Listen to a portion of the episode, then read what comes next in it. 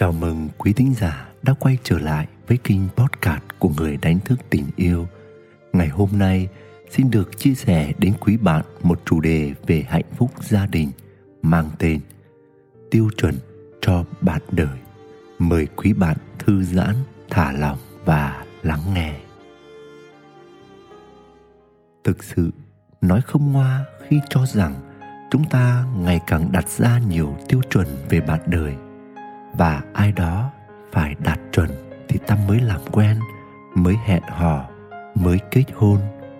Hôm trước, vừa lái xe vừa nghe radio, tình cờ tôi nghe được chương trình đang bàn về chủ đề đại loại là tiêu chí lựa chọn bàn đời. Một nữ khán giả bộc bạch rõ ràng các tiêu chí của mình như sau.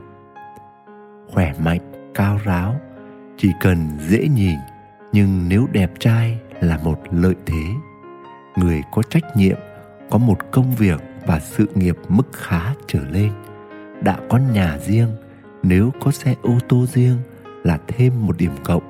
Biết chia sẻ việc nhà với vợ, biết lắng nghe, biết đồng cảm, hiếu thảo với cha mẹ, biết hy sinh cho gia đình. Tôi còn được nghe rất nhiều chia sẻ khác. Có bạn bảo rằng em chẳng cần đòi hỏi gì nhiều. Em chỉ cần một người luôn dây xét với em trong mọi hoàn cảnh. Rồi cũng có một bạn nam mong muốn tìm thấy một người đồng điệu với mình trong mọi mặt.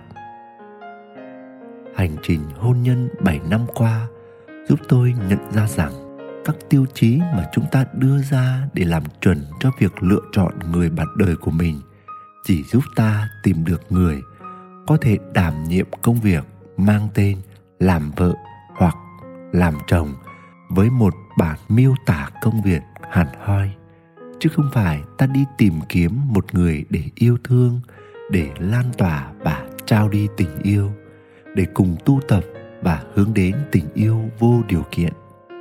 Nếu ta tìm một người chỉ để đáp ứng những tiêu chí, thỏa mãn những nhu cầu thì thực chất đó chỉ là một cuộc trao đổi, không hơn, không kém. Bi kịch hơn là, cuộc trao đổi ấy là một cuộc trao đổi không tưởng.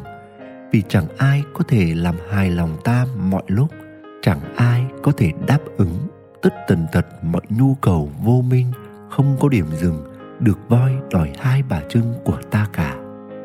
Ta không thể yêu cầu chồng hay vợ mình, vừa phải vừa làm ăn kinh tế giỏi lại luôn biết cách tạo lãng mạn, gây bất ngờ và hiểu tâm ý của mình. Gánh gồng hai bên nội ngoại, cân luôn tất cả bếp núc, nhà cửa, con cái.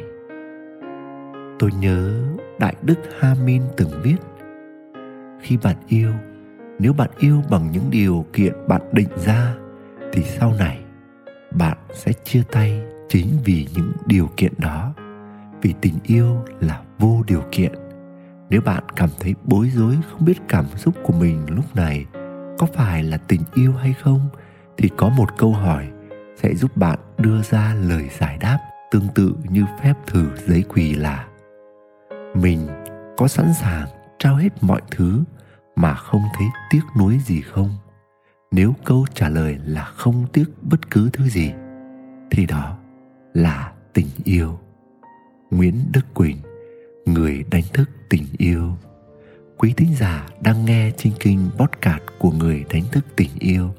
Hy vọng những chia sẻ vừa rồi của tôi giúp bạn tiếp tục đi sâu vào bên trong của bạn để bạn nhìn thấy được những điều bạn đang kiếm tìm.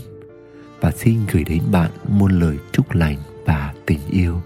Xin chào và hẹn gặp lại.